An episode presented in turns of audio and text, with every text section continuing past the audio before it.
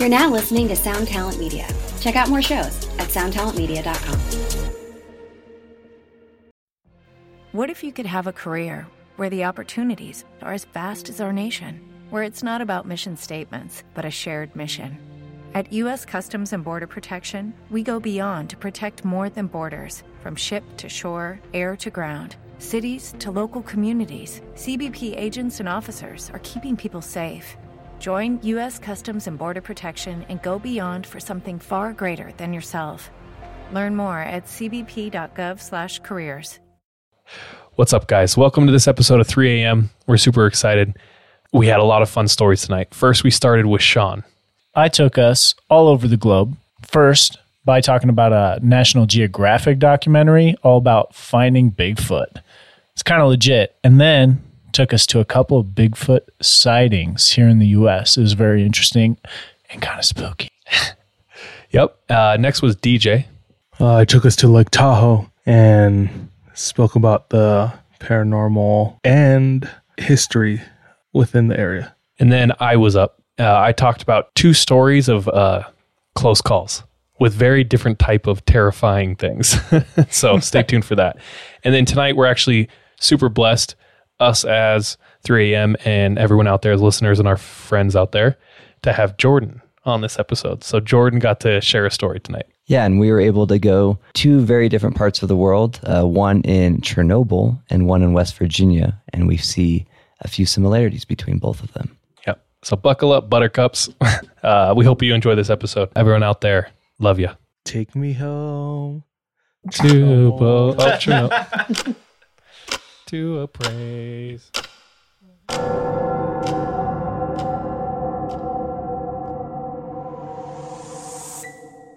Welcome to 3 a.m. 3 a.m. 3 a.m., where we discuss and dissect the supernatural. What's the scariest thing you've encountered? That's been one of our favorite questions for years. 3 a.m. is the result of asking this question over and over again. Stories we share are typically sourced from those we know, our listeners, or personal experience, the validity of which can be determined by you, the listener. While we might not have all the answers, we find the culture and lore surrounding paranormal events and unnatural occurrences fascinating. We hope you enjoy. We hope you enjoy. We hope you enjoy. Real quick, if uh, we know a lot of you like to get straight to the spooky, we understand that. No biggie. Uh, go ahead and check the description of this episode. It should have a timestamp in there where you could skip ahead to the stories. But I hate you and you're wrong. I just stared at them kind of angrily at the Guaranteed. camera. It's like you're missing the best part. What up, guys? This is a 3 a.m. podcast. My name is Charlie. My name is DJ. My name is Sean. My name is Jordan. Hey, Jordan's back. Oh, hey. Anyway, we're just a bunch of friends. Tell scary stories. What's up?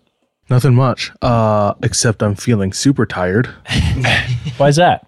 Uh, spent the whole week in 105 degree weather every day going off on five hours of sleep and going hard, playing hard in the sun. We were in Lake Powell. Uh, super fun. Nice little break from everything. There's barely any phone reception out there, so our focus was just on water sports and family and friends. Bro, that might have been my favorite part besides the family and friends was that I had no reception at all. Yeah. Could do nothing. Mm-hmm. Some forced unpluggedness. It was I nice. loved it. Yeah, it was awesome. I had a good time. I was actually really sad. We got we all after our trip got back to like the marina and we got back into reception and we're all just like sitting on our phones and I was like, gosh dang it. but anyway, awesome trip. We did a lot of wakeboarding, surfing behind the boat, and a lot of cliff jumping and Jet skiing, jet skiing and tubing, and tubing, night swimming. night swimming. I got bit by a fish. Yeah. okay, so first day out there, first first run on the jet skis. we're towing a tube behind. I can't remember who it was, but they got the rope stuck in the jet ski while it was running. So we spent two hours, and when I say we, our homeboy Nick I was like, that's real cavalier of you. and, uh, and Charles spent like two hours going underwater, holding their breath with a knife and a pair of goggles borrowed from our friend Reed. Yeah, his little kid, His baby. his baby, and there's like great white sharks on the goggles, so they're not meant for performance. they're mostly fashion over function, and they used that to cut this rope that was wrapped around the inside like rotor or something. Yep. Uh, maybe about 392 times, and they got through close. probably like 80 rounds of it. Yeah.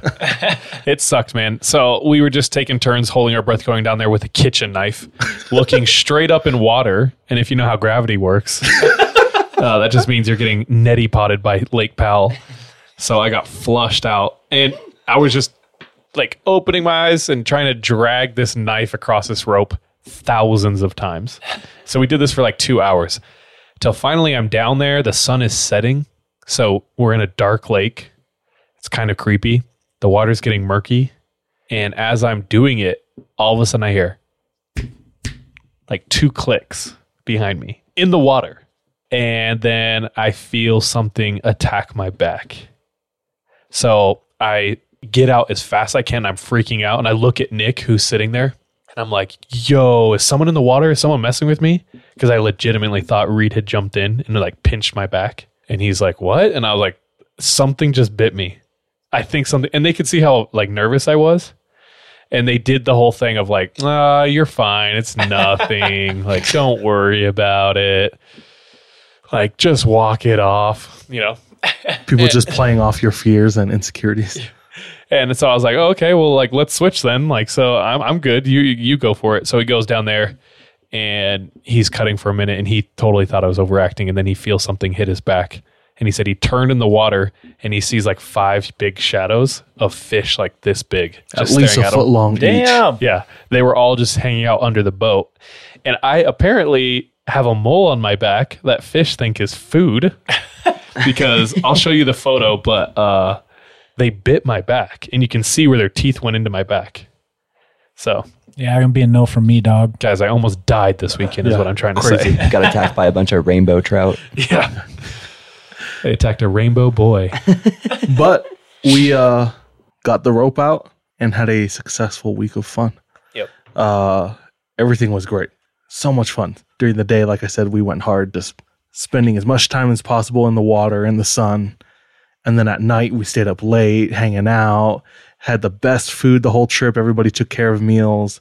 And uh, we slept under the stars every night. Ooh. And That was I don't incredible. know. Yeah, I don't know if I've seen so many stars ever. yeah, check our Instagram or watch this episode on YouTube, but we'll put up some of these photos that this kid Tyler we were with took. And it it's like it's the only time I've seen a photo and thought that captured what I saw. Because most of the time I'm like, dude, the photo doesn't do justice, but Yep. I thought this was dope. Yeah. So it was the best. Yeah. It was really pretty. Super, super beautiful. But Thanks for being patient with us while we've been a little MIA. We're going to get back to schedule. We'll be back on time releasing episodes every Friday from now on. So thank you all. Have any of you ever shit your pants? No, not not once have I ever done that. This is TMI. Uh, if you think this is gross, go ahead and fast forward. or grow up. Yeah, but screw you. No, just kidding. I sharded for the first time in my life like two weeks ago. and I swear I was like, oh no, like I'm incontinent now. like I'm getting older. I now don't have control over my bed. Like it was so humbling. I hated it. Um, and then actually, like an hour later, when I was able to get to a bathroom, I did a little wipe investigation, and it turns out I didn't shart, but I truly believed I had. and it was just so humbling, and I was like, "Gosh, damn it! Like, this is the worst." I don't know. Uh, I have uh, once in the last 10 years. Do tell. Yeah, it was at a friend's wedding. Oh, And it was in the middle of the ceremony, and I couldn't leave. Oh I couldn't leave. I was a groomsman, and I had my stomach was so sore, and I had to at least fart. So I was sitting on a chair, and I knew you can tell when it's going to be a little airy. You know what I'm talking about? Mm-hmm, so you can mm-hmm. kind of get away with Oh, it. yeah. The most So I- delicate yeah. part. I, I I go at like a 10 degree lean to the left, and I, I just let out a, a little bit of air and a little bit more. Imp. and there was no sound, but I could feel it. It was It clutch, there was no sound, I was. I was so sad.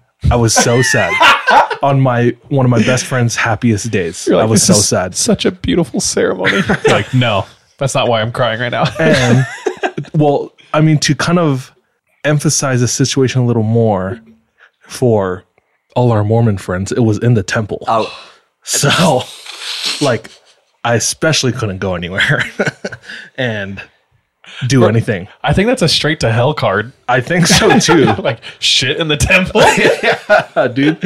Um, but uh, yeah. Luckily, it didn't get to my underwear. Uh, it just stayed within the, the confines of my ass.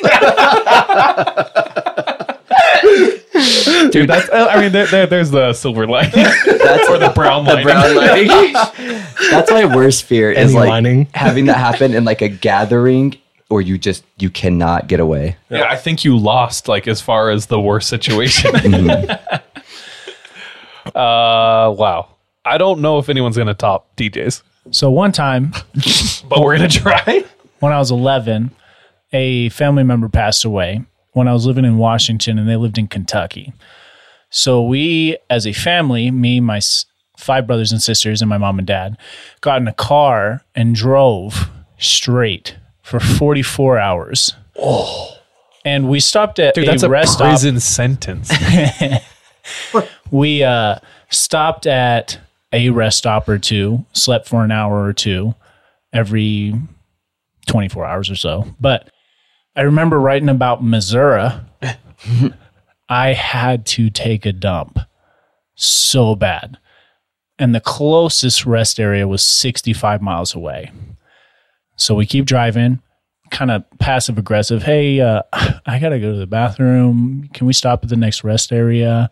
Yeah, yeah, it's 65 miles away. oh, Oh, okay. Oh, okay. and so we kept driving, we kept driving. Finally, we get to this rest area, and I jump out of the car, run to the bathroom. It's probably 3 a.m. because we're driving this 45, 44 hour marathon drive. I get into the stall, pull my pants down, and it just goes everywhere. Oh, Everyone's had that, dude. You were 99% there. 99%. Dude, it was everywhere. That's scary. A paranormal poop. Dude, that was the scariest moment of my life, to be honest. I was oh, that like, sucks. oh, I'm going to get arrested or something as this 11 year old just coming up with the weirdest thoughts in my mind. Like, I'm going to go to jail for just destroying this bathroom. I'm gonna go to jail for destroying. You ever just have it so bad when you're using the bathroom that you start repenting? Oh, yes, brother. yes, brother DJ. I, have, I have prayed for death on the toilet. I've given up my ghost 100%. willingly. I said, take me now. I'm good. I was like, I've lived a full life at 21 years old. Please take my life now. Oh, 100%. I don't need to live any longer. Yeah. I will never look upon a woman with lust again. you know? if you just take this burn from me. Um, I might not have one that tops DJs, but I can think of five specific instances in my like the history of my life where this happened. I may not share all five, but and that's the only ones I remember. So you might you might remember a couple others, but has anyone ever like shit while you're running? Like full full on sprinting and then you're relie- you're relieving yourself. It's the weirdest feeling. So we lived at this apartment complex and they conveniently had the elevator broken. So for like six months, we had to walk up to the fourth floor every single day.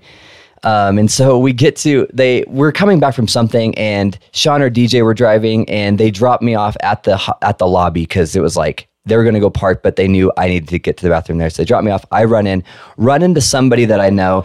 They're trying to talk to me, and I'm too nice to just say, "Hey, I'm shitting my pants right now. I need to get I need to get to the fourth floor." So I don't I it, it, he stalls me for like 15 20 seconds. I get away. I'm running up the stairs. As I turn the corner when I get to the top of the stairs, it just goes. Mm-hmm. And I literally am shitting myself as I run like t- four or five doors to our bathroom. And I'm oh. like, as I'm thinking, I start laughing, like, this is going to be the most wild story. And everyone's just like, what is wrong with you? You shit yourself way too often. Like, you're an adult. I remember I told you too when I I was driving and I when I dropped you off at the first floor and I was like, "There's a bathroom. It's like a common area bathroom by the main office. There's a bathroom right there. I know you have a thing with using public bathrooms. you don't, but I was like, use a public bathroom or shit yourself. The choice is yours. It, in my defense, I want to say it was locked, but I don't think I even checked. Bro, you need to look into butt kegels, dude. You need to strengthen that arsehole, dude. or diapers. Or depends. it's been it's been a while since I've. I mean, well, th- two two years. It's been two years. I think you've made a lot of life choices, uh, life changes or whatever that have helped you. For I have a lot of- listening to your body. yeah, and food no allergies. Betos. I have a lot of food allergies and sensitivities that I'm now following. So Gosh, this has been Doo Doo Talk with 3 a.m. All right, let's get into stories. With that said, Let's roll.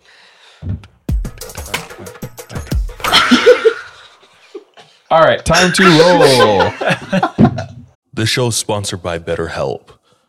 Have you ever had a relationship that you're proud of? Proud of because you put in the work and the other person put in the work as well. Uh, didn't have to be perfect, but uh, effort was made, honest effort. I think it's definitely more rare to have those types of relationships.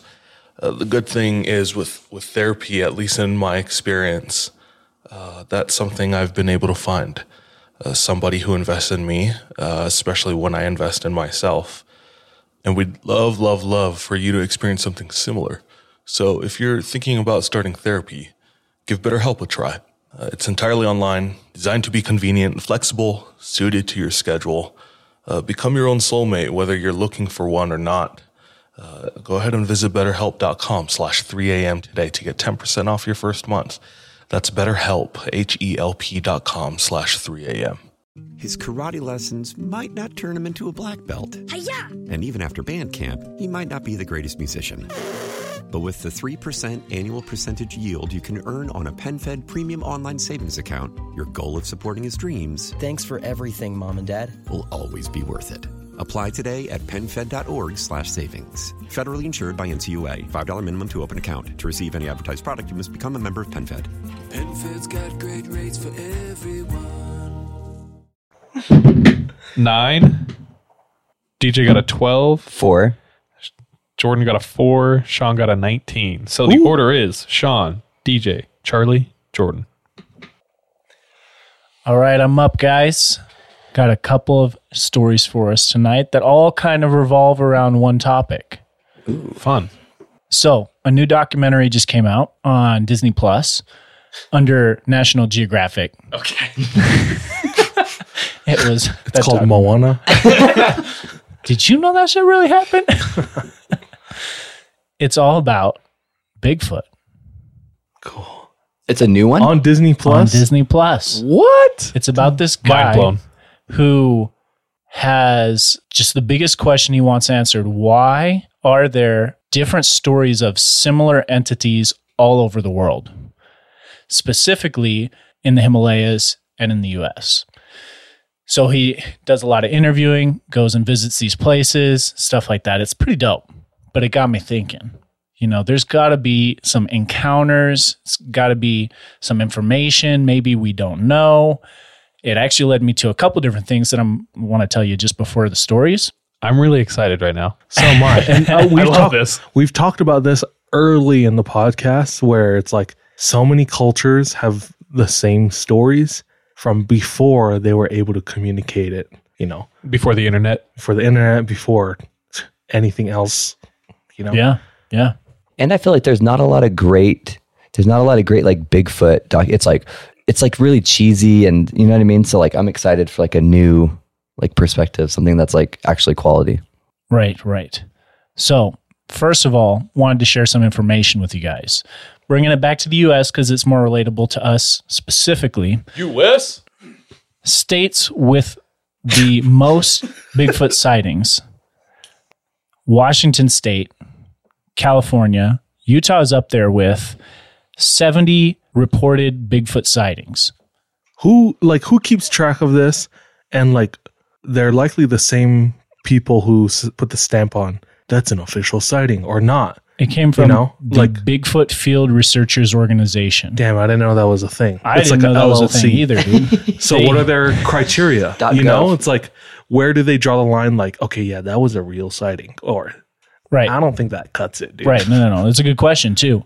And it, it kind of funnels down to those that are more likely Bigfoot sightings versus anything where it could have been a bear or they even section things off into like UFOs. We don't count stuff like that that even similar. A hairy ass dude.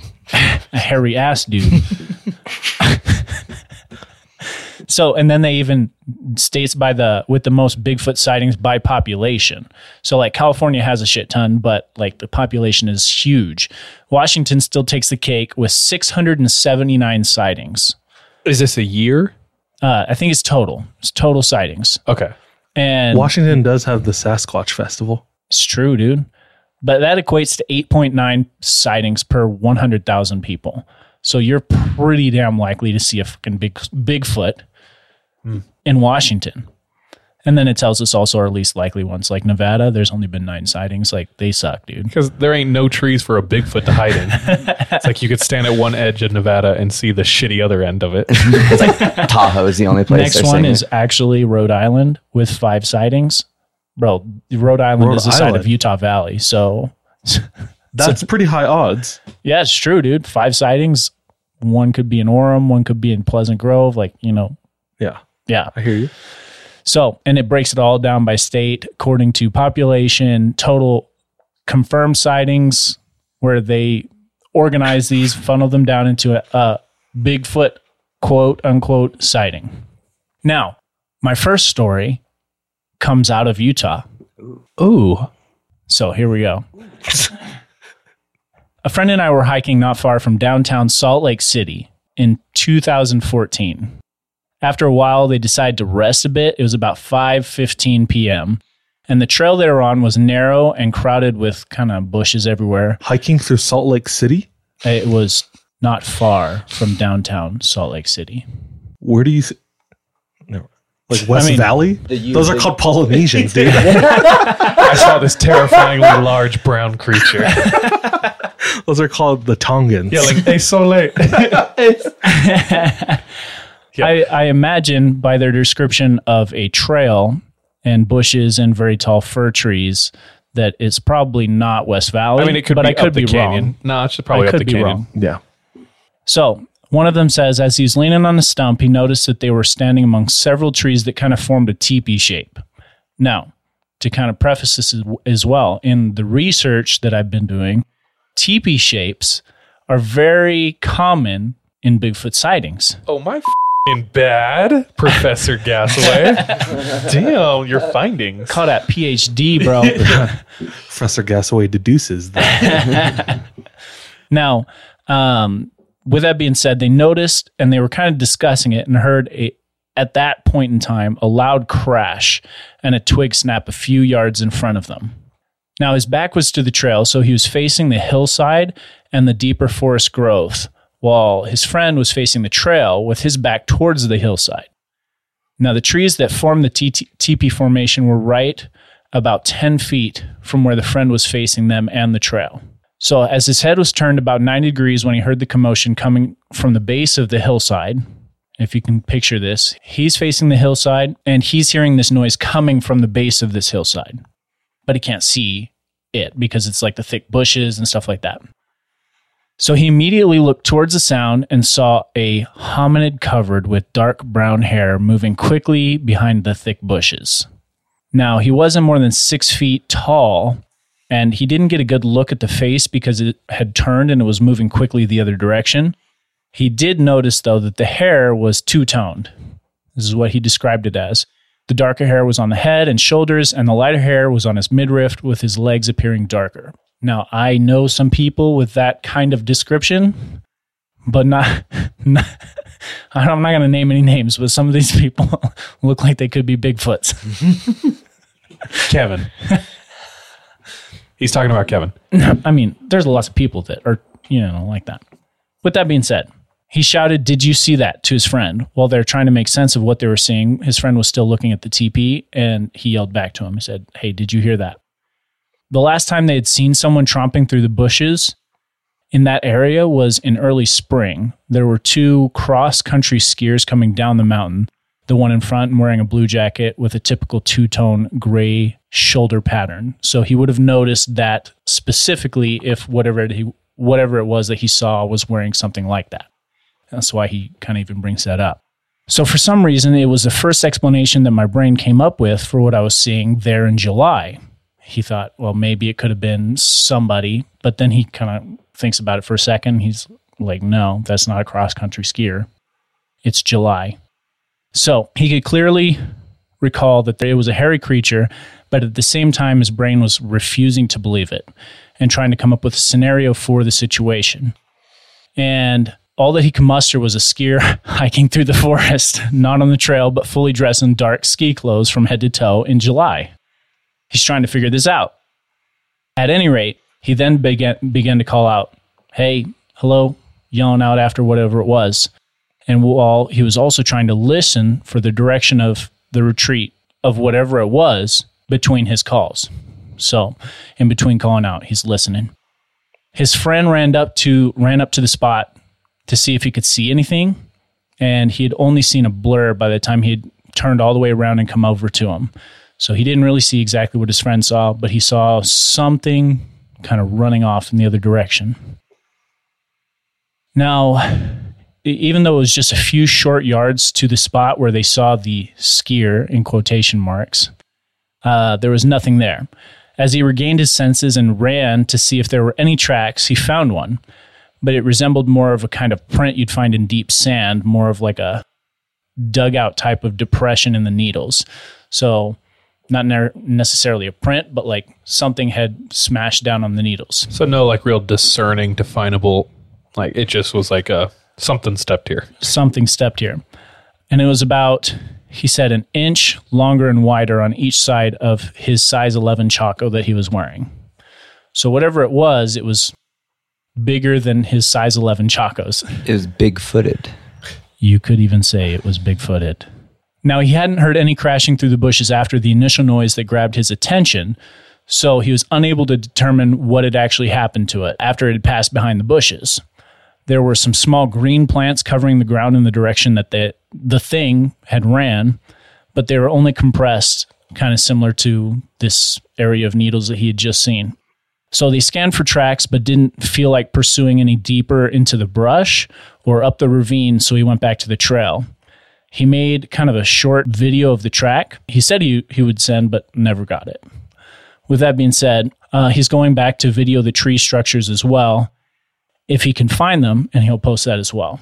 Oh, so this is recent. Well, he said it was 2014, but he never sent me the pictures. Gosh dang it. So, with that being said, we can assume there are footsteps, assume that there's the sticks kind of all leaning up in a pyramid type formation, which is typical of Bigfoot sightings, but we don't have any pictures for that. Now, he said oddly, neither of them felt threatened. And although the valley they were hiking in was very narrow, they uh, just kind of continued up the trail in the same direction that their furry friend had gone, just trying to see if they could see anything. Uh, they thought that they heard movement up the hillside a few times from various directions, but still never felt threatened. And for about an hour or so, they just kept hiking, but with, you know, with high awareness, making sure that they, if they heard anything, they were checking it out first. And then eventually they turned back down so that they wouldn't be caught in the valley after sundown. So after giving it some thought, though, he found it pretty suspicious that the creature had gone so quickly through the brush without any noise, except for the initial crash, which he thought was weird because he definitely heard it, saw it, and then didn't hear much except for the small rustlings on their way up the trail. Outside of that, he says he's never going to hike there alone, mm-hmm. and he hasn't since, but he is going back up there with a friend or two just to kind of explore. Do you know where this is? I don't. Dang so it. he says it's outside of downtown Salt Lake. So what I think is there's a trail, and I forget the name of it. Is it in a narrow valley? It is in a narrow valley. Is this the canyon right behind the U? yeah, right behind That's the what I U. was I was picturing. gonna say That's I what can was only picturing. think of east because everywhere else is still like heavily populated north, south, and west. Yeah, because even So north going- of just downtown, it, they have that one Capitol Hill Trail, but that's like that's, in the open. That's Right in the af- open. Yeah, right after that, it's like the big quarry, Mhm. like dirt quarry or whatever in North Salt Lake. But I have to look it up on AllTrails. It's not giving me too much on Google Maps, but there's like uh, Bonneville Shoreline Trail, which kind of goes up from the place where we went and explored that one time that night to supposedly haunted. I can't remember Memory Grove. That's what it is. oh, okay, so yeah, you keep following Memory Grove and it keeps going up. interesting. So potentially that, but then also behind U of U, there's a couple of trails that go back into the mountains. Mhm. So I think it could have been any of those places. But I also feel like normal people, when you see something that you can't really explain, try not to talk about it as much. I this is the first time that I've heard about the correlation between Bigfoot and like teepees. Yeah, same. Apparently, this researcher said it's pretty typical. Well, this guy said that it's typical, but I've done more research and more stories show that that is occurring within these Bigfoot sightings. Hmm. And I did see pictures of other ones that they had posted, and it's basically sticks just kind of leaning up in this teepee formation. Yeah, So supposedly there's a connection. What if what if this is just like propaganda from Bigfoots to like get us to lurk us out there because they kept saying we didn't feel threatened at all. We kept following it, and then it's like the Bigfoots are like, yeah, we're not threatening, and then they Dude, Bigfoots, they check lurk us out, sending us stories right now. Yeah. What Lord, if this is? lurk us out, lure us out. Well, and that was one of the things too that I really appreciated about the documentary that I saw was this one dude in the Himalayas has pictures of tracks through the snow and they're very like clearly not man-made tracks. So he gets those tracks, the pictures of them, this guy and he sends them to like a tracks expert. And through like that scientific method still finds out that the way that the they had happened were coming from like a snow leopard. I've seen that because when a snow leopard steps in snow, that impression then melts and then becomes way bigger. Yep. So a lot of people will be like, oh, "It's a Bigfoot," when really it's a snow leopard. And then because it made an indent in the snow that like catches the sun or warmth and then melts and becomes bigger. Yep. And that was 100% what that specific situation was. Now, also, part of his research led him to talk to this family in the Himalayas where they believed not only was a Bigfoot dangerous, but hearing a Bigfoot scream or make noises, you would become cursed. Way higher stakes, dude. That's Yeah. terrifying. If you heard it, Even if you just hear this mofo, They got- exactly, they got range attacks. Yeah. dude, you just be like have your ears plugged constantly. dude, yeah, you can't go and do anything, bro. yeah, it's like intimidation damage. now, I I feel like it would be. Yeah, I feel like I would be cursed if I heard a sound like that. I mean, there's a lot of animals that make weird sounds, but like hearing like a Bigfoot scream or something like that enough would like make me scared to go in the woods again. Dude, what do they call Bigfoot in the Himalayas? Uh, the abominable Yeti. So the Yeti is probably like the, Himalayan Yeti word. or the abominable snowman is our term for what Mm-hmm. they call it. So it's Sasquatch in America. Sasquatch, Bigfoot. You can kind of go in between Yowie. those. Yowie. Where's the Yowie though? I thought Australia. that was Australia. there's the Yeti. There's the abominable snowman. There's the. Uh, there's another name. Uh, I will say we do know a large hairy man who routinely hikes naked. so just throwing that out there. He takes up half of the Utah sightings. Who's that? Kevin. Oh, he hikes naked. Sometimes. dude. After he goes and like soaks in the hot springs, he hikes naked. I wish he'd invite us. What's the show called? The show. Uh, sorry, let me check. Yeah, I want to watch it. The Hunt for the Abominable Snowman Huh. On Disney Plus. on Disney Plus. Cool. So, going back to the uh, hearing a Bigfoot could also bring bad luck and a curse to you is my next story. Ooh. So, I'm going to go ahead and read it from this guy because he's really good at describing it. So from 2012 to 2013, I did a lot of hiking in and around the coastal range in Oregon. I'd frequently go out by myself for days and just come into town to restock on food if necessary. It was commonplace for when I was in town to spend the whole day, hiking back the four hours to where I was camping at dusk. The trail I took wasn't well traveled and looked more like a deer path than anything else. So I had chosen my campsite for its lack of foot traffic and its serenity, avoiding conventional locations. I had only a cell phone on me during the period of hiking and camping, no bright clothing, no GPS tracking device or emergency beacon.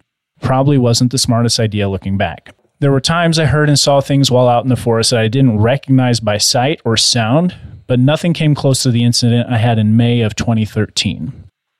I had done my usual restock in town, some six miles from where I decided to camp for the night, and I spent the day in town as usual. I started walking back to the camp location about dusk. Half of the walk I chose to use the dirt roads until veering off on the deer trail I used earlier that day. By this time, it was completely dark, but it was clear out and possible to see the trail still using the moonlight. I don't listen to headphones while hiking. I've always thought it was wise to be able to hear what was around me in the event there was a predator, whether human, animal, or whatever. I was mentally doing some calculations for the next day's hike when my mind is literally stopped mid track. I hadn't heard anything, and I don't make hardly any sound when hiking. If I had heard something, I would have known. For some reason, be it a sixth sense or survival instinct, I'm not sure, but I was jolted quite suddenly out of thought and very aware of the fact I was not alone on the trail. So it's kind of like this this feeling of being watched almost.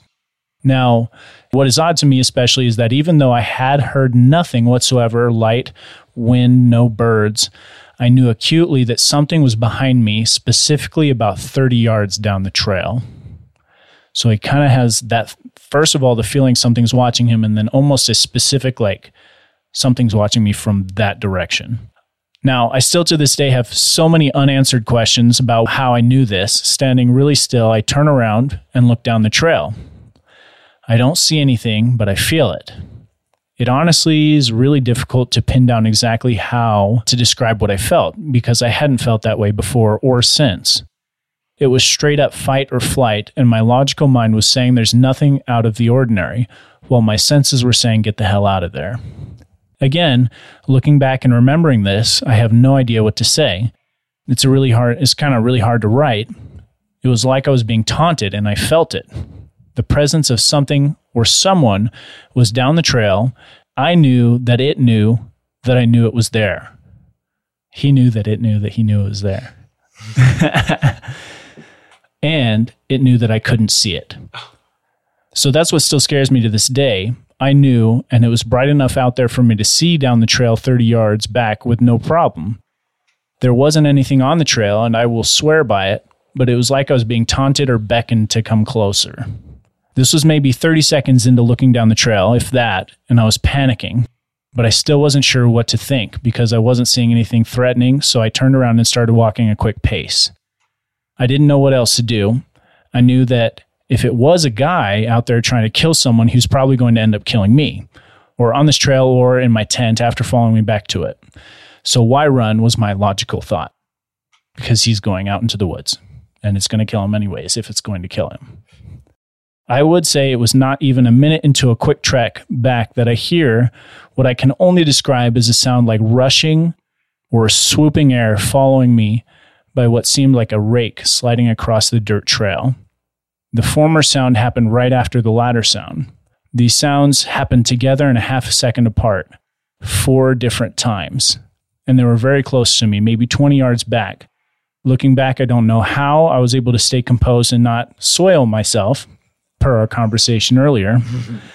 but someone, but somehow, I mentally stayed focused on getting back to the tent and ignored the panic and just kept walking quickly, not looking back whoever or whatever it was still followed me the majority of the next hour. And I just kept heading towards and didn't look back. A few minutes from my camp location, the fight or flight feeling gradually but succinctly left as I crawled into my tent and didn't sleep a minute the entire night.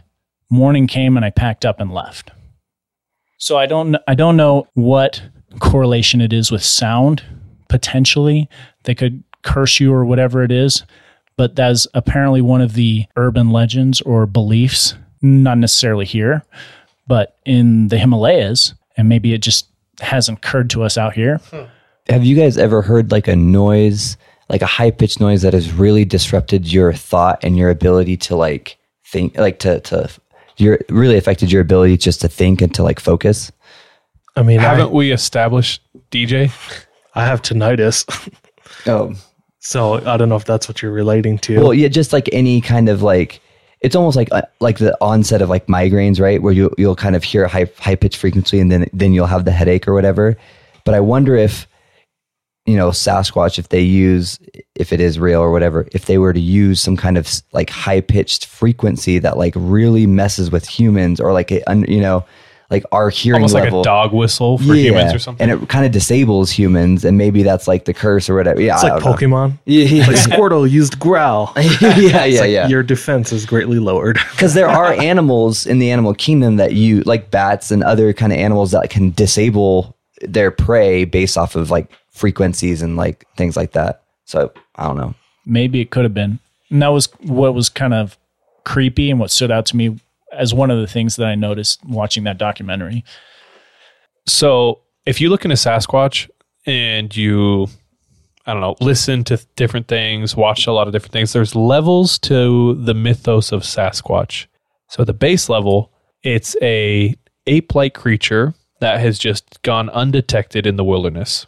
Yeah. It's a living, breathing thing that has just been around, and we just happen to not have seen it or captured it or, you know what I mean, have its bones. Then there's another level where it's like a mythical creature that local tribes believe in, and it has special powers like being able to curse people with sound. But then there's like five more levels on top of that. And people go into it, they think Sasquatch works with the aliens is an interdimensional being who can go uh, who can turn invisible. Like there are some tribes who believe that sasquatch has a a ritual that they perform and it involves if they to become a man sasquatch the young sasquatches have to jump in front of hikers and wave their hands and not be seen. So they have to master the ability of becoming invisible and then do it to people. Oh, There's even a level of like even in some religions they think or they maybe not fully assume but maybe kind of deduce that Sasquatch comes from Cain from the Bible. Um, you yeah know? Like there's all these different theories from all these different backgrounds and cultures. And, and the reason why is because Cain was cursed and given a mark from God after he killed Abel and was doomed to walk for the rest of days. Doesn't say his, doesn't say the, just says the rest of days. And Cain was born hairy. Was that Cain? I don't know. Oh no, never mind. I'm thinking of Esau. My bad. Haha, don't know your Bible. Go to hell. I'm in it. Um, I'm in it. uh, and, and also super interesting facet in like avenue of of Sasquatch that I don't think you or maybe our listeners aren't fully acquainted with is Sasquatch erotica. like like pr- prawn prawn It's yeah, it's actually uh there's like one lady who like owns the game in Sasquatch erotica and she's like a multi-millionaire because her books sell so well. oh man, people really have a big foot fetish.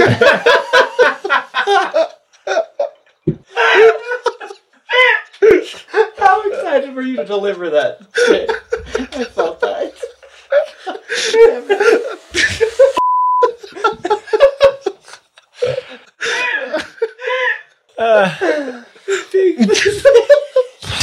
I don't even know what to say right now. I hate you. Yeah. you are stupid. so stupid.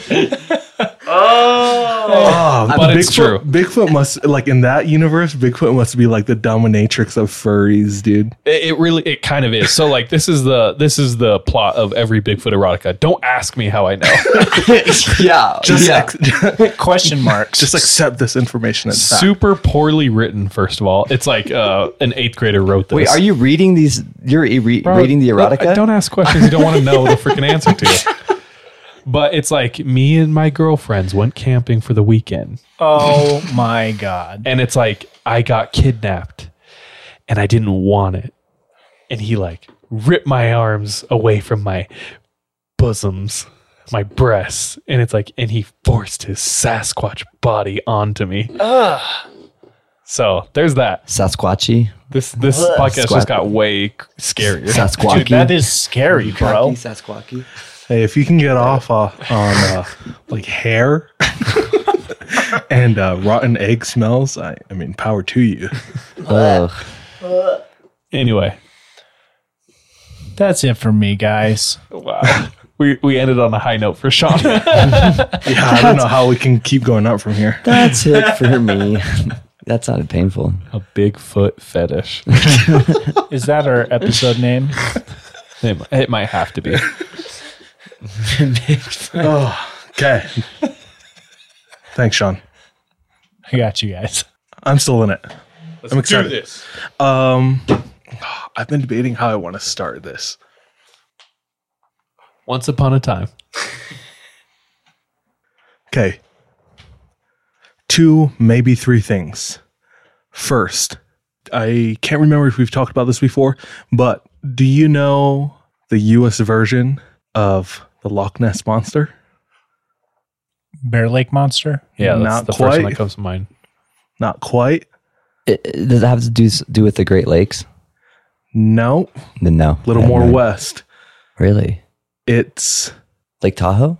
yes. Okay. Ooh. Oh, okay, okay. And instead Tahoe Tessie. Yeah, yeah, Exactly. yeah, Instead okay. of Nessie, there's uh, a long running legend of Tessie of Tahoe.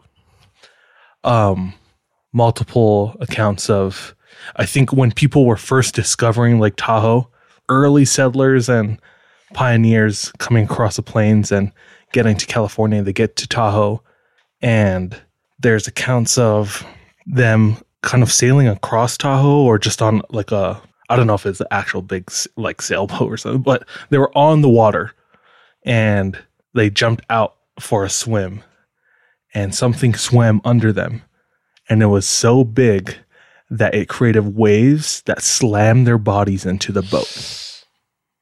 So, tons of stories like that, you know, whatever. Uh Whatever. two, Whatever. Two, getting uh, a little more modern with uh, Tahoe and its history and the happenings of the area. Did you know that the mafia reached Tahoe? I was not aware. No, but I knew it was for in some LA. reason that makes sense. That's what I was gonna say. Yeah. So uh, I I was reading in a thread on Reddit. Somebody was talking about how they have really good friends in Tahoe, and for years they would go up every year and visit them and hang out. And these people were living in Tahoe for a long time. And apparently, the city of Tahoe they get a ton of requests from people, organizations, researchers to kind of do expeditions into Tahoe, like the lake, and see what they can find. Like scuba diving? Scuba diving, all different types of like even submarines. yeah. Oh, whoa. Yeah. And the city of Tahoe keeps, they said that the city would not allow a survey. yeah, we got some skeletons in our closet. And Yeah. they said it was because they were afraid of dredging up bodies and vehicles from the mafia days. It's bad for tourism. I feel like that's kind of good for tourism. Yeah. I want to go see them. I- Could be. Like Yeah, I negative, like- disagree. Like, bad press is good press kind Mm-hmm. of thing. Yeah, I hear you. Um, three. Actually, we might go on to four. Three. uh, allegedly, tunnels exist in Tahoe That lead to other lakes. that lead to other lakes cross country, and we even brought this up. oh, in, uh, what? We even brought this up while we were in Powell. Yeah, I, not I we, said- you. I did. I said, I, I asked the question. I was like, "Do you think there are like underground channels that run from, from different lakes?" because apparently they haven't found the bottom of Powell yet. Like Powell is that deep. We got to the marina, the very first part of the lake where you launch and then go into the actual lake, and the marina itself is 450 feet deep. So that like blew my mind, and just thinking that they haven't found the bottom. Well, like is- Crater Lake, there's other lakes too that they don't know the bottom. Tons of, of which lakes is where so they haven't found the the bottom, which is crazy to me. I think you kind of glossed over uh, an important detail. Uh, when did you bring that up? When did I bring it up? Yeah.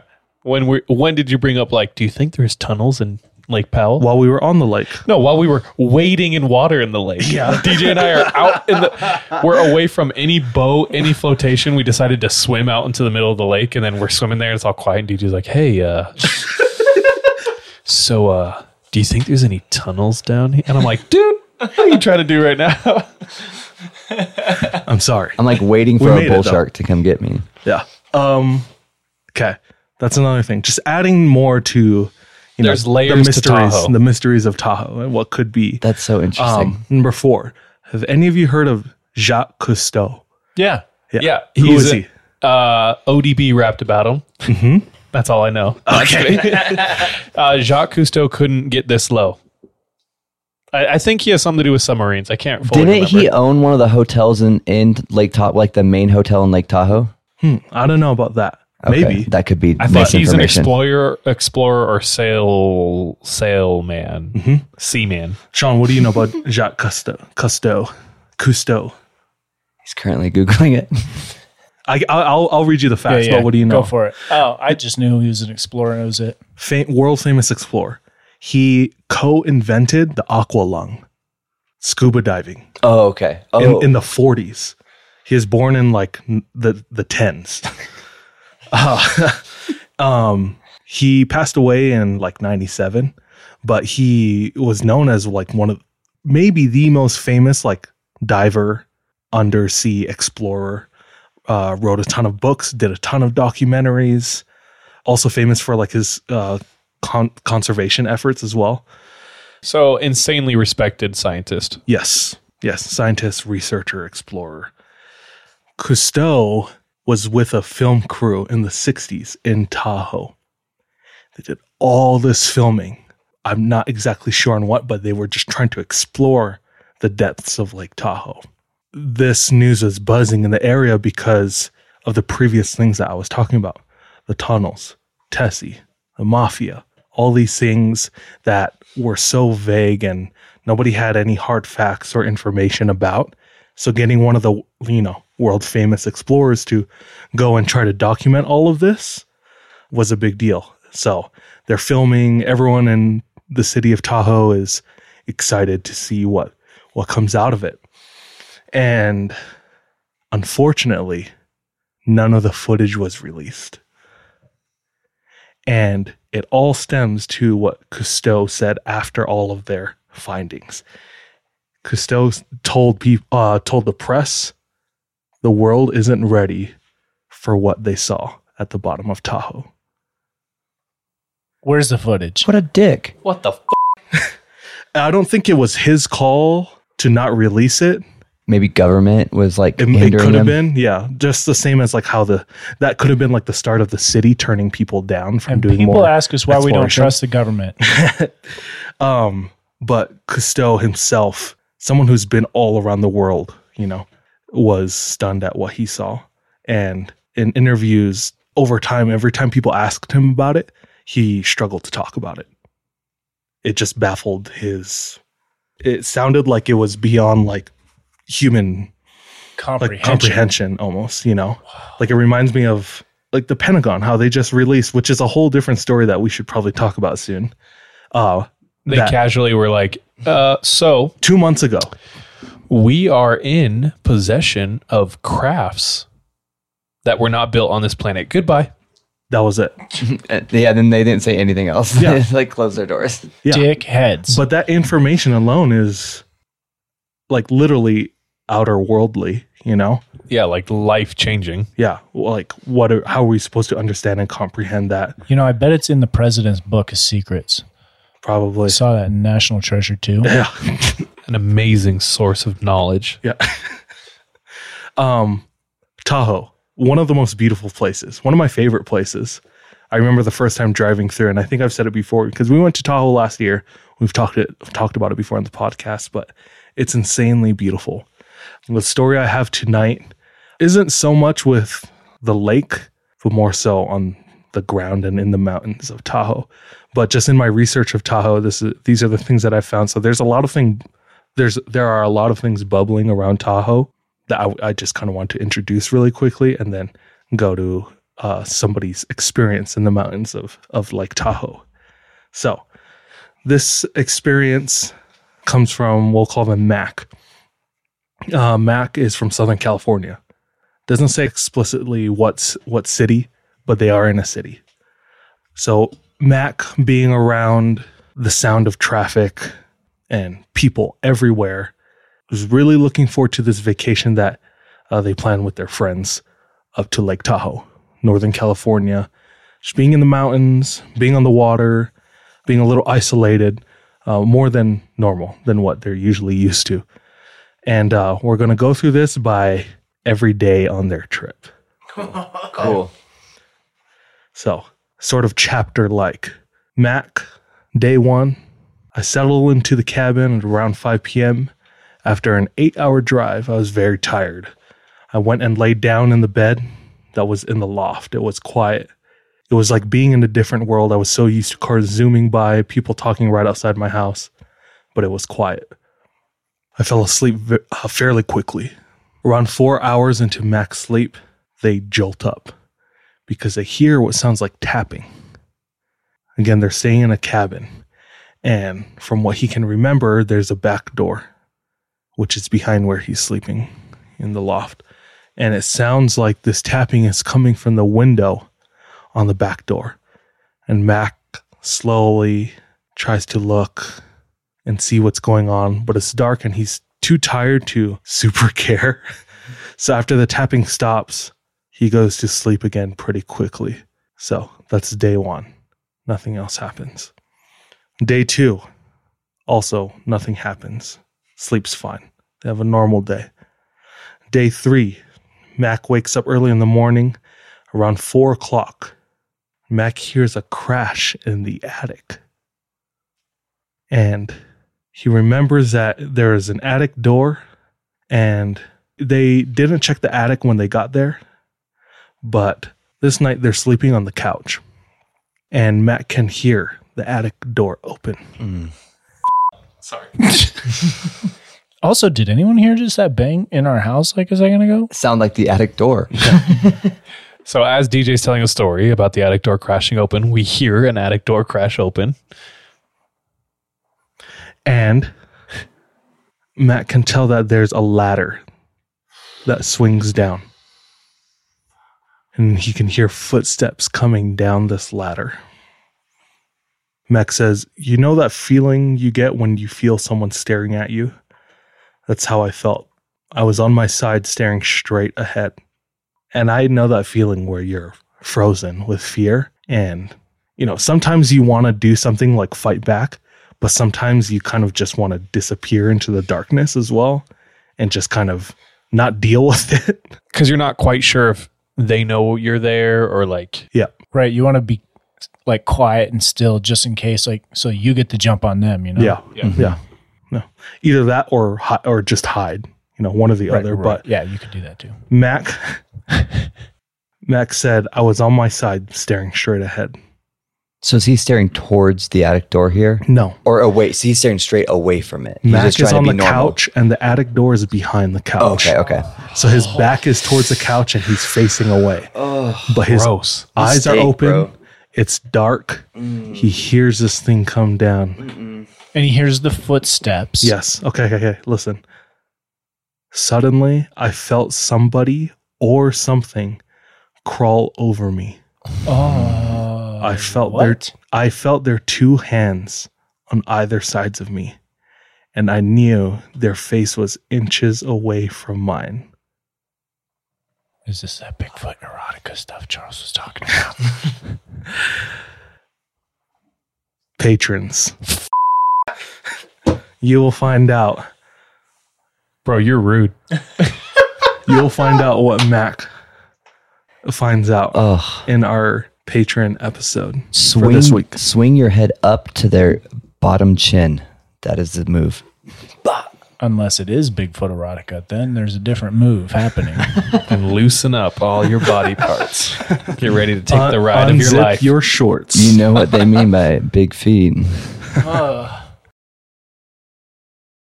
We're back. We just finished Mac's story of Lake Tahoe. Y'all missed a wild ending.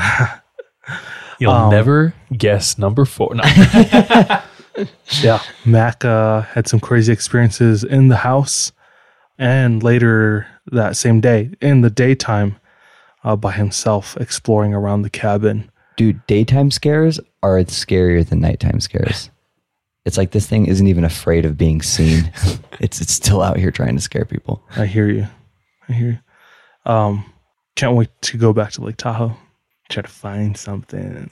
Oh, hey, also, if you want to learn a little bit more about Tahoe, there's an episode of the REI, REI Camp Monsters podcast all about Tahoe Tessie. Cool. Definitely, we'll have to check that out. I- I'm still baffled at what, like, what did Jacques Cousteau see? yeah, so if you have any hmm. theories out there, DM us. Let us know. Let us know. Like this man who's been everywhere, and he says the world is not ready for. Just thousands of bodies. Yeah. There's a lot of weird stuff in Northern California. For instance, you know, Lake Shasta. Do you know the prevalent theory about Lake Shasta? Mm-mm. It's supposed to be hollow. Wait, wait, what? So Mount, Mount Shasta. Mount Oh, Shasta. like that. Did I say Lake Shasta? Yeah, yeah, yeah. You know the so soda confused. Shasta? Shasta soda? The can is I was No, like, the what? my bad. Uh, Mount Shasta. The super prevalent theory and belief, and a lot of people move there because they're like they believe this is that it's hollow. and like, is there a like the? Matterhorn at Disneyland? Yes, and inside is aliens. Look it up. Anyway, so there's just a lot of weird stuff like up there. That's true. Mm-hmm. Dang, is that you tonight? That was me tonight. Dope. So I'm up. You're up. All right. So since we are closing in on two hours, I had a story about someone's experience in Hawaii that I will share next time. So I will completely switch. So this happened to someone, their mother. This happened about 30 years ago. Their mom went on a blind date and they decided to meet up at a restaurant they are, you know, normal conversation. They're getting to know each other, and pretty quickly into the interaction, uh, her mom is like not feeling it. The vibe's off. Something's weird. She can't put her finger on it, but she just is like, ah, man, like I don't. she's already like looking for outs, you know. Um, so she's pretty uncomfortable when her date decides to get up and go to the bathroom. And I think one of the waiters had taken notice to like the situation. So he just comes over, refills her water, and he goes, Hey, like, is everything okay? She goes, Yeah. Looks over at the bathroom. He's not there. So she's like, I don't, I, I'm on a blind date and I just feel weird about it. And he's like, Well, do you need help? Do you need anything? She goes, No. And he goes, Well, I'm actually like, I have 10 more minutes in my shift. I can give you a ride if you want. And right as he says that, the date returns. Like he he comes right back and he's standing there. So she looks up the waiter and just kind of as imperceptibly as she can shakes her head no. And he just kind of nods, smiles, and all right, you guys enjoy your meal. And he takes off, right? She was about to say yes. She wanted to leave. But they continue to have their meal. They quickly kind of wrap it up and she goes home. The next day, she's watching the news and a woman had been raped and murdered behind a restaurant. And I bet you can guess which restaurant that was. McDonald's. Waffle House. um, it's the restaurant she was eating at, obviously. and they showed a mugshot of the guy. And her heart stops because it was the waiter. Damn. So she narrowly missed missed death. I knew it. I'm glad they caught him. Say no to nice people. That's such a wild story. Yeah, I'm just gonna do a short one just because we are very high on time. Um, that reminded me really quick of the one we told a while ago about giving that person a ride in the winter. And Yeah. he had just gotten out of jail. And instead of doing anything to them, he tells them, Don't pick anyone don't up. pick, don't ever do this again. And he, I think he tells them that, like, just talking to them, like, what do you do? Oh, I work for this business. What do you do? And he says, I just got out of jail for murder. Don't ever do this again. Good guy, bad guy.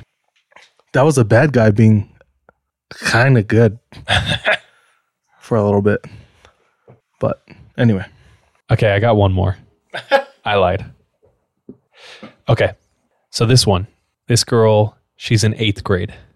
She's having a slumber party with her friends. Things of magic. We all remember that feeling. Mm-hmm. Best feeling ever. You're free. You could you do you know, it's lawless. You can do whatever you want. Parents are asleep. So they very stupidly, she says, decide to have a séance. Stupid. So they go down to her friend's unfinished basement. Oh, even better. At first, they're all giggling. It's pitch black down there. They have one lit candle. So everywhere they look is just an abyss. And they start giggling. You know, it's a little creepy. The vibe is there. And they start trying to figure out who they want to summon. And someone suggests we should summon Jack the Ripper. Oh my gosh. Stupid. Now, if you don't know who Jack the Ripper is, what the hell? Read a book. Yeah. yeah, an eighth Be grade person. Are you- an eighth grader knows. Yeah. you dumb. you freaking duty head. Read a book. So someone says, "Hey, you know who should we we should summon?" And the girls go, "Who?" And he she says, "Jack the Ripper." Now our friend who's experiencing this, the second they suggest Jack the Ripper, she says, "I feel a huge pit in my stomach." And she decides to do the right thing and speak up. And she says, "No, no, we should not summon something evil." And right when she says that, they all collectively hear someone say, That's right, from the other corner of the basement. Ew. It was a man's voice, and she said, No brothers or fathers were in the home that night. And they all screamed, ran out. She said, uh, There were no other boys or men there. We were, the, we were home alone. Another girl and myself heard it. I'll never be the same. Abby. Well, damn. Why not be like, who's somebody nice in history that you could just talk to? Like, let's experiment, but like, let's be smart about this too. dude put yourself in that situation. Put yourself in that cellar and you speak up and you say guys i don't think we should summon something evil. And then right behind you you feel it. Like the words shoot electricity through your body and say that's right. I would die. I would kill myself. Bro, I- I'd start swinging back there. oh my god! I'd find some new friends. First.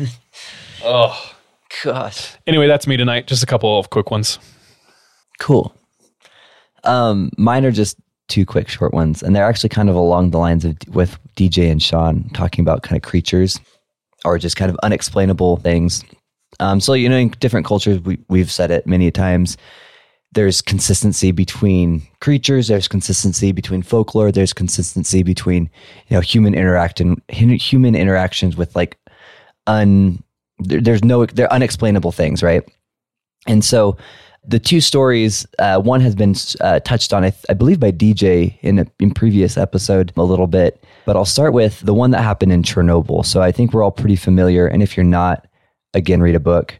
Um, like we gotta stop insulting our listeners you freaking dumb asses I'm I think I'm just too tired to tell them to, more about Chernobyl. well Just summarize it real quick Just kidding. So basically, in 1986, I believe it was, there were some issues with a nuclear reactor. I think it was the fourth reactor in the power plant malfunctioned. Somebody was on their routine check and actually witnessed like the whole thing exploding and everything melting down upon them. And then Was this the USSR? this, yeah, this is the Soviet Union at the time, and they wouldn't have done what they did to, in, to recoup. They could have, like Ukraine, could have lost all of livability in the, the country of Ukraine, and so that whole area, Russia, I believe, ah, I can't remember the cities, the cities called next to it, but I mean, it's all inhabitable now because of the radiation, and a lot of uh, scientists will go, will event uh, will occasionally do. Um, research and will go in for a limited amount of time because of course you're exposed to high intensity or high volumes of radiation that will kill you right and so There's like a whole, I think, orphanage of kids who were affected from the radiation. Like were born into the radiation and now they live with like a bunch of deformities physically and mentally. Even animals have been affected by it. Mhm. They do tours of Chernobyl and you go around in a bus with like a radiation meter. and what's interesting about radiation is it literally rewrites like your DNA like it strips you from your DNA so you can't heal from it and so it's like your body no longer has the code to actually like heal yourself and so that's what's super insane about it HBO does a really cool TV series about it that's pretty informative and decent. Like it's pretty accurate based off of other people's accounts and things like that. And so, a very catastrophic uh, event, right? The city of 66,000 basically after a day or after a week basically had to abandon where they lived, right? And so, preceding this event, at least five of the workers, as the, kind of the legend goes, um, reported that they had been receiving very interesting phone calls that were extremely creepy, um, weirdly like leading, just unexplainable phone phone calls. Like why, you know, just really creepy. Just tar- feel felt like they were targeting them, and then these same people had just intense nightmares as well. They had been reporting. And then, right as the explosion was happening, the workers that were most immediately close to the explosion reported seeing a figure, a creature within kind of the ash and the uh, the the all the debris and everything.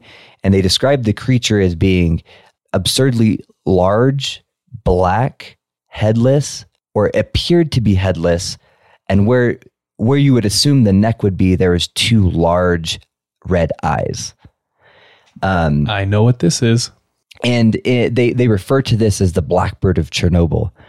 And so they go on to kind of speculate that these kind of entities show up preceding doom or preceding a large type of disaster. And this was reported by a number of, again, employees in the plant, but also other people living throughout in the area as well. And they were reporting it as if the people who had the nightmares and the, the, the interesting phone calls, they were the only ones who saw this blackbird of Chernobyl. Firefighters saw it. So it was it, it wasn't just like the you know one group of workers. Like it was like they were trying to make it out like they were the only ones, but that wasn't the case. yeah, it was you know people in the le- in, people in the actual power plant, the engineers in the power plant were reporting seeing it. Firefighters were seeing, other ci- citizens were seeing it, and so yeah, that's the story of the Blackbird of Chernobyl. Um, the connection to it, kind of the U.S. connection, and kind of going back to a previous episode, we've heard of the Mothman in West Virginia, more specifically, they have like a Mothman festival, and like like we like freaking America, right? We're just like celebrate the craziness. Um, Sasquatch Festival, Mothman. Yes, yeah. And so basically, what happened with this situation in West Virginia, there was this lake, and there was a bridge going over the Silver Lake, I believe, or Silver Bridge or Silver Lake. And this couple reported seeing this creature, exact same description as the blackbird in Chernobyl, and they referred to it as the Mothman. Same kind of things happened in West this West Virginia town. I think it was like Mount Pleasant or Pleasanton or something, something like that. Again, weird phone calls, unexplainable phone calls, I would say that's and messages, like weird things like that. And then these very intense nightmares preceding the bridge collapsing and leading to 50, I think 56 or 57 people dying. And so it's just kind of interesting to to think about. And then also now with everything that's going in our world, you know, Beirut, you know, 9-11, all these different things, it'd be interesting to see like to go back and see if you know if anyone's ever seen if this is a very common thing in all major disasters or if there has to be some type of rule element where you know Chernobyl is out and is out there as well as um, this part of West Virginia so maybe that plays an element rural well. or something. Yeah, probably a place for it where this thing lives. Again, a lot of the articles I was reading about this, they kept going back to the fact that they there was no scientific really proof prove you know these people's It's all experiences. anecdotal. yeah, it's all anecdotal evidence, right? It's these people's uh, experiences that they're sharing. Isolated incidents. But again, it's you know it's interesting to note that on the other side of the world, but very extreme similarities. You know, That is crazy. I had never heard. I thought straight up Mothman was only in America. same. Yeah, Uh, my ignorance is showing, but uh, it's such a weird correlation that like that entity being seen preceding a huge disaster. Like I'm, I wonder what the hell that is. Yeah. It makes sense too, like we've talked about before. Disasters and chaos would be the perfect environment for things like this to occur, you know, whether it's paranormal or not. But uh, I remember reading books growing up. I've talked about before. Uh, Pele, the goddess of fire in Hawaii, and there's this, always a ton of uh, like. I remember reading books, seeing pictures of eruptions at Kilauea, which is the volcano on the Big Island, which is still active, and you can like see her face in the fire. You know, um, so just like a bunch of different experiences where there's catastrophe and chaos and Omens. yeah. The grim, you know. I wonder if um It's the grim. if you know This is listeners- a tea. this is a Wendy's. um, I wonder if like wis- listeners out there, if they've had any experiences like before they have a traumatic experience, or if they've gone through, you know, you know, we know people. There's people out there who've been through these kind of like massive natural disasters or these horrific accidents or whatever. And I'm curious if maybe they have any personal experiences where they've. It doesn't have to be specifically like this, but maybe some weird things led up to this event or this trauma that they then experienced. And That'd be interesting. My uh, grandpa always used to say he had seen the Mothman before. Whoa. Yeah. what? That's it? Well, he's he, he never Listen, told me the story, and he's no longer with us. So I'll have to ask around. But I remember hearing. I hearing. know of a way we could ask him. True. It involves a board and a planchette. Mm, okay, let's do it. And Jordan not being here. Uh, okay, one of the creepiest elements of the Mothman prophecy is the phone calls. That's what I was just thinking. Like, Do you guys know the details of No. the phone calls? Just Jeepers Creepers. I'll tell you what I know from the movie, which I think parallels is decently accurate, but obviously it's like been changed for the movie. So maybe we should look into it and then report back. But in the movie, spoiler alert. So Mothman prophecies with Richard Gere. Mm-hmm. yeah, They are kind of like I I haven't seen it, but I've seen this scene. So I think he's trying to get closer, figure out what's going on, you know? And kind of the climax of him and his interaction with this entity. He's sitting in a hotel room and I think the phone rings and he picks it up and he starts asking questions and there's like static on the line. And then every now and then there's like a voice that answers. It's a deep voice and there's like chattering and like backwards quick talk and stuff. But the scene that destroyed me as a kid, I don't know. I, my parents were watching the movie, and I think I was in the room for the the scariest scene in the in the whole movie. But he says, "What do I have in my hand?" And he oh, and the camera looks down, and he's holding something in his hand, and the voice on the line goes, "Chapstick." and it is chapstick. And he jumps up you know and, and the music plays and it's like super scary. Hits a scary note and he looks around at all the windows and all the curtains are drawn. So he's like you know he's making the same conclusions you are as a viewer like how is it doing this right mm-hmm. but that that to me was like the scariest element so we should look into like what actually happened with the phone calls because i, I do remember there was like people reporting like really fast paced like gibbering or something yeah. so i don't know I'll also have to reach out and see see if there's a story behind. your grandpa Yeah, yeah, Yeah, that would be crazy. yeah, dude, that would be wild. I do I do know my favorite murder have said a couple stories and anecdotes. One of them being like my dad I think he was like a first responder and he takes that bridge every day and something happened where he didn't take the bridge or he was like a car behind the bridge and then the bridge collapsed. So he should have died. One thing too uh, that, that was I forgot to mention with both stories is they initially every time they they saw this entity, any like logical explanation was due to it was like a crane, and I, it was interesting because I read that about the West Virginia one and about the Chernobyl one, and they're used to they they're trying to say that there used to be this really black crane that used to be in that part of Ukraine or whatever at the time, but that was, that was only like Crane? Like a like machine? a bird, like the bird, Oh. a crane. Oh, okay. Oh, so yeah, yeah. So, so yeah, I was like picturing a, a machine. like they would they would describe it as like a large bird, like a large crane, and um, it's it, it was interesting because I read it in the Chernobyl one first, and then when I was looking up the um, the one with West- West Virginia, not every uh, article that I read about the one in West Virginia did it's mention that, but in one of them it did mention that people thought it was a, a large crane at first, or people to kind of logically dismiss some other people. It's like, oh, it's a crane, you know, and then the other people are like, no, no, that was not a freaking crane. like, Like, I know what a bird is, you Yeah. dickhead. yeah, yeah. Crazy. Thanks, Jordan. Thank you. I like that. That's cool that you guys both explored cryptids in other countries and how they have like uh, mirrors or I don't know similar occurrences in other countries. Synchronicities, bro. Awesome. anyway, tonight's been super fun. Uh, it's been a while since we recorded, and uh, even longer since we recorded with Jordan. So tonight was a treat. I really appreciate it. Uh, thanks everyone out there for listening. Thanks for all the support. Um, everyone out there, I hope you have a good week. I hope life is fun. And uh, bye, love you, be safe. Trust your gut, watch your back. Be careful out there. Love you. Bye. Bye.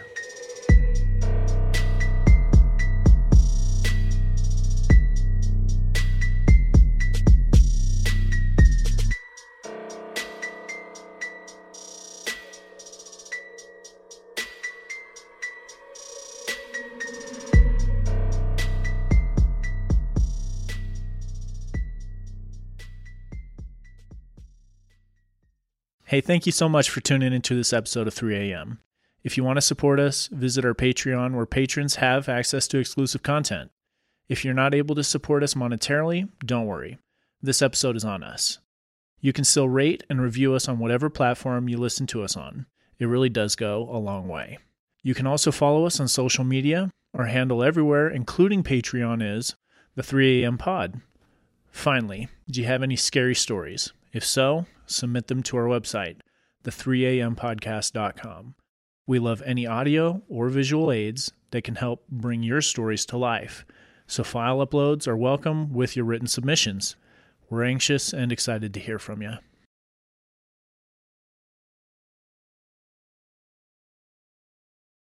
His karate lessons might not turn him into a black belt. And even after band camp, he might not be the greatest musician. But with the 3% annual percentage yield you can earn on a PenFed premium online savings account, your goal of supporting his dreams Thanks for everything, Mom and Dad. will always be worth it. Apply today at penfed.org slash savings. Federally insured by NCUA. $5 minimum to open account. To receive any advertised product, you must become a member of PenFed. PenFed's got great rates for everyone. Something is creeping in. Don't follow it down. Let me introduce you to Barry Kloogh, an authorised financial advisor from New Zealand and a very special kind of stain on humanity. He was a very uh, knowledgeable young guy. He was a registered financial advisor. type of guy that was bending over backwards to help you. Now, you could be forgiven for thinking that Barry sounds like a great guy, and you'd be right. Well, right up until the point when you're wrong. It was all fictitious. She stole from my son who has a disability. Chris never knew. He died believing that we're all taken care of. A psychopath is somebody who lacks empathy, acts impulsively. I think there's a strong case that Barry might be all of those things, actually. To find out how Barry Kloogh stole over $15 million from 81 victims, subscribe to Klooghless, the long con. That's Klooghless, spelt K L O O G H L E S S.